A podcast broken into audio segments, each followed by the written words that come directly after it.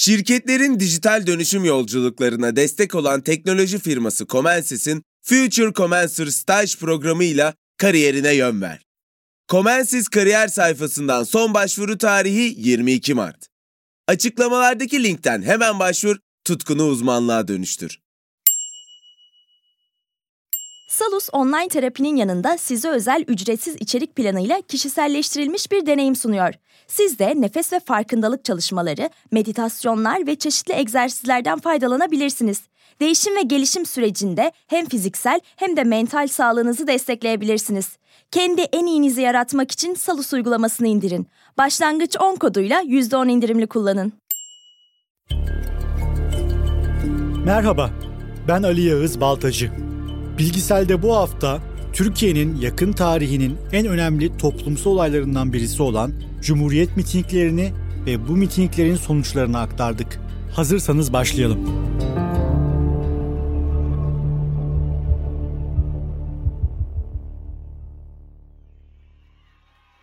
Tam 15 sene önce Ankara'da Çankaya'nın tüm sırtlarından Anıttepe'ye çıkan yollarda bakımlı saçları, şık ceketlerini iliştirdikleri Mustafa Kemal rozetleri ellerindeki Türk bayraklarıyla orta yaşlı ve yaşlı binlerce kadın yürüyordu.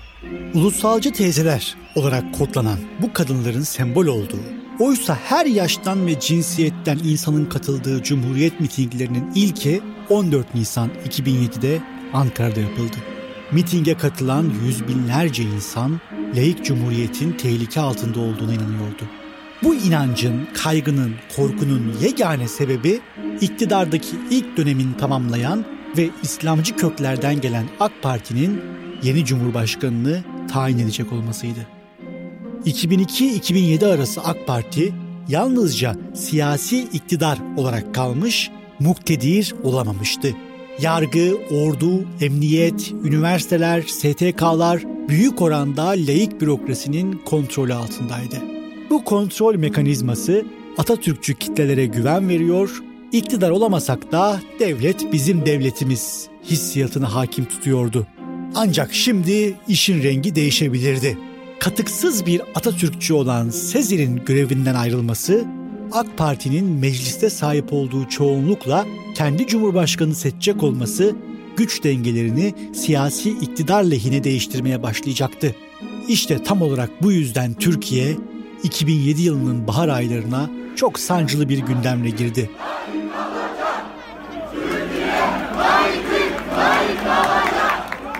2000 yılında seçilen 10. Cumhurbaşkanı Ahmet Necdet Sezer'in görev süresi 16 Mayıs 2007'de dolacaktı. Peki yeni Cumhurbaşkanı kim olacaktı? İktidardaki AK Parti kendi içinden, kendi geleneğinden bir isim aday gösterecekti. Yoksa layık kamuoyu ve askerin istediği yapılarak iktidar dışından bir isim öne çıkarılacaktı? Tüm Türkiye bu sorunun yanıtını beklerken Genelkurmay Başkanı Orgeneral Yaşar Büyükanıt da 12 Nisan'da görüşünü açıkladı. Cumhuriyetin temel değerlerine sözde değil, özde sahip olan bir kişinin Cumhurbaşkanı seçilecek olmasını umut ediyor. Ordu açıktan taraf olmuştu. TSK'nın görüşünü açıklaması iktidara karşı kampanya sürecini daha ateşli hale getirdi. Aynı günlerde müthiş büyüklükte bir kampanya başlatıldı. Cumhuriyete sahip çık ve tehlikenin farkında mısın sloganıyla 14 Nisan'da Ankara'da yüzlerce derneğin ve STK'nın desteklediği devasa bir miting düzenlendi.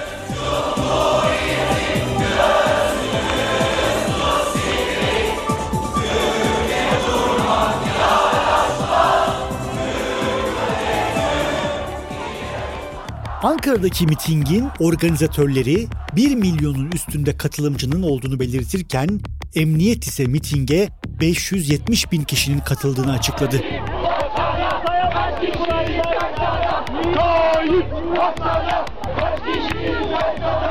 Başbakan Erdoğan bu kitleleri bindirilmiş kıtalar olarak tanımladı. Ankara'daki miting Financial Times tarafından haftanın en önemli olayı olarak duyuruldu. New York Times ise layık Türkler sokağa çıktı manşete attı. Mitingler, kampanyalar sürerken herkes askerden bir hamle gelip gelmeyeceğini düşünmeye başladı. Beklenen hamle 27 Nisan gecesi geldi. Türk Silahlı Kuvvetleri 27 Nisan gecesi Cumhurbaşkanlığı seçimleriyle ilgili bir bildiri yayınladı. Bildiri internet aracılığıyla yayınlandığı için tarihe e-muhtıra olarak geçti. Resmi internet sitesi üzerinden yapılan açıklamada, adaylık süreciyle 23 Nisan öncesi yurdun birçok yöresinde laiklik karşıtı olarak nitelendirilebilecek olaylar yaşanmasının rejime meydan okuma olarak değerlendirilmesi gerektiği ifadeleri yer alıyordu. Siyasi literatürümüze e-muhtıra olarak geçen internet bildirisinde TSK açıkça siyasi iktidarı eleştiriyor, iktidarın himayesinde gerçekleşen eylemlerle layıklığın hedef alındığı vurgulanıyordu. Bildiri Türkiye'nin gündemine bomba gibi düştü. Herkes bunun arkası gelir mi diye sorarken AK Parti o güne kadar görülmemiş bir tutumla bildirinin bir muhtıra olduğunu kamuoyuna ilan etti ve ileri demokrasilerde askerin siyasete karışmadığı vurgulandı. Bu açıklama hükümete karşı bir tutum olarak algılanmıştır. Kuşkusuz demokratik bir düzende bunun düşünülmesi dahi yadırgatıcıdır.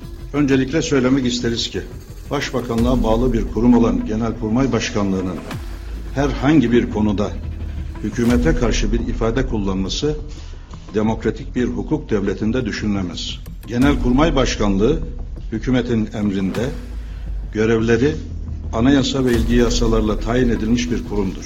Aynı günlerde perdesi bugün dahi aralanamayan son derece gizemli bir görüşme Dolmabahçe'de yapıldı. Başbakan Erdoğan, Genelkurmay Başkanı Büyükanıt'la görüştü. Erdoğan konuştuklarımız benimle mezara gidecek dedi. Türkiye mitinglerin bildirilerin arasında tarihinin en sancılı baharlarından birisini geçiriyordu.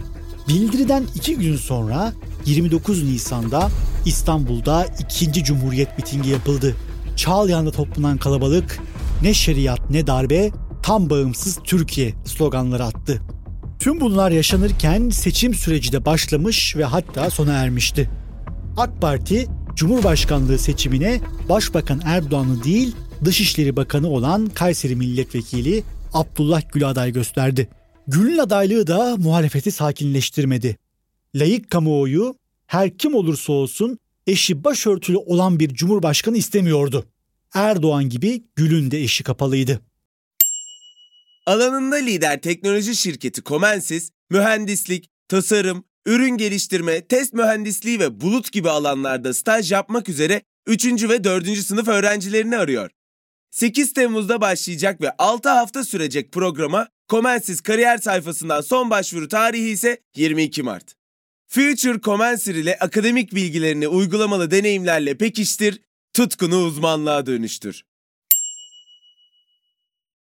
Salus uygulamasında klinik psikologların yanında online görüşme yapabileceğiniz farklı uzmanlar da var. Çocuk gelişim uzmanı, diyetisyen veya fizyoterapist. Bu sayede değişen ihtiyaçlarınıza uygun beslenme, egzersiz ve sağlıklı yaşam rutinleri oluşturabilirsiniz. Salus uygulamasını indirin ve başlangıç 10 koduyla %10 indirimden yararlanın. Detaylar açıklamalarda ve salusmental.com'da. Seçimlerin ilk turu 27 Nisan'da yapıldı. 361 vekil katıldı. CHP boykot etti. Abdullah Gül 357 oy aldı.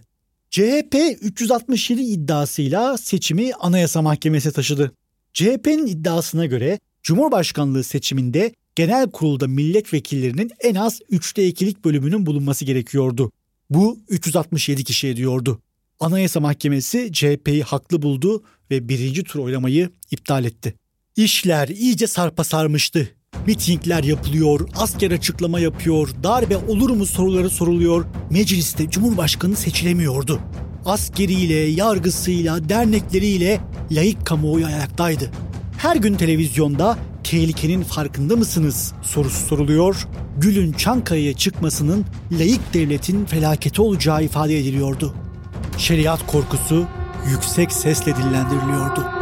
Cumhurbaşkanlığı seçimi yapılıyor.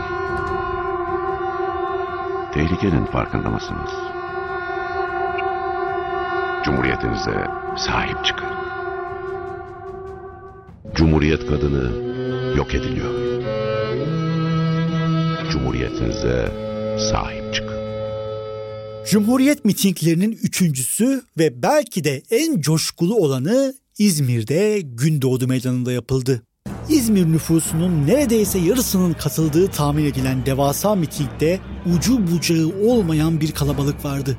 İzmir'de pasaporttan itibaren tüm kordon kırmızıya bürünmüş bir insan selinden oluşuyordu.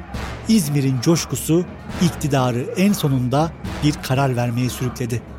Ve AK Parti en sonunda muhalefete istediğini verdi. Erken seçim yapılması ve Cumhurbaşkanı'nın da yenilenecek parlamento tarafından seçilmesi kararlaştırıldı. Seçim tarihi olarak 22 Temmuz belirlendi. AK Parti karşısında konuşlanan tüm kamuoyuna karşı sahip olduğu biricik güce, halka koşmuştu. Bu son derece akıllı bir taktikti. Zira iktidar partisi süreci daha fazla gerginleştirmek yerine mağdur sıfatıyla sandığı adres göstermeyi seçmişti. Haftalardır evlerine kapanıp susan, sesleri çıkmadan coşkulu anti hükümet mitinglerini takip eden seçmen 22 Temmuz gecesi sandıkta konuşarak AK Parti'yi %47 oy oranıyla tek başına iktidara taşıdı. En büyük miting meydanlarda değil sandıkta yapılmış, haftalardır medyada yerden yere vurulan iktidar partisi merkez sağ oylarının çok büyük kısmını domine ederek daha güçlü şekilde iktidara gelmişti. 22 Temmuz seçimleri kampanya sürecinin kuşkusuz en kritik konusu merkez sağın iki kült partisi ANAP ve DYP'nin başarısızlıkla sonuçlanan birleşme girişimleriydi. Bu mühim konuyu ayrı bir podcast'imizde ayrıntılı ele alacağız. Akıllardaki bir diğer önemli konu ise Başbakan Erdoğan ile Büyük Anıt Paşa'nın muhtıranın hemen ardından Dolmabahçe'lerine konuştuğu. Bu konuşmanın iki tanığından yalnızca birisi hayatta. O da benimle mezara gidecek dedi. Bazı tahminler ve potansiyel söylentiler olsa da resmi bir veri yok elimizde. Yine de elimizdeki somut gerçeklik ise şu. AK Parti kendisine karşı geliştirilen askerin ve yargının devreye sokulduğu, halkın sahaya sürüldüğü son derece sert bir kuşatmadan demokrasi ve sandık sayesinde çıktı. Coşkulu mitingler, öfkeli kalabalıklar, heyecanlı sloganlar, ateşli konuşmaların hepsi geride kaldı. AK Parti tekrar ve güçlü bir şekilde seçildi ve Abdullah Gül'ü yeniden aday gösterdi. 2007'de parlamentoya dönen MHP'nin katılmasıyla mecliste 367 krizi yaşanmadı. Böylece Abdullah Gül Türkiye'nin 11. Cumhurbaşkanı seçildi. Nisan ayında Tandoğan Meydanı'nda yüz binlerin katılımıyla başlayan süreç Ağustos ayında Gül'ün Çankaya'ya çıkmasıyla sona erdi. Naçizane görüşüm o ki Türkiye'de 2007 Cumhurbaşkanlığı seçimi süreci AK Parti karşısında konuşlanmış tüm yapıların güç dengesi değişmeden önceki son tutunma çabasıydı. Burada başörtüsü bir metafor olarak kullanıldı. Mesele aslında başörtülü bir first lady değil, devlet mekanizmasındaki güç değişiminin engellenmek istenmesiydi. AK Parti süreci doğru yönetmeyi başararak sakin kalıp ateş çemberinden güçlü şekilde çıkmayı başardı. Günümüzde Türkiye'nin mutlak hakimi ve en büyük otoritesi olan Recep Tayyip Erdoğan'ın bu kuşatmadan demokrasi sayesinde çıktığını ve günün sonunda herkesin halkın kararına saygı duyduğunu da anımsatarak podcast'imizi bitirelim. Son bir notumuz da var. Yaygın kanaatin aksine Cumhuriyet mitinglerinin hiçbirisinde darbe çağrısı yapılmamıştır. Çağlayan ve İzmir'de ne şeriat ne darbe sloganı atılmıştır.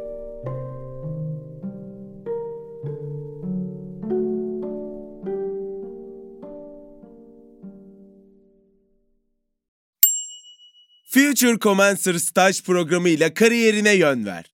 Comensis 6 haftalık staj programı için 3. ve 4. sınıf mühendislik öğrencilerini arıyor. Comensis kariyer sayfasından son başvuru tarihi 22 Mart. Açıklamalardaki linkten hemen başvur, tutkunu uzmanlığa dönüştür.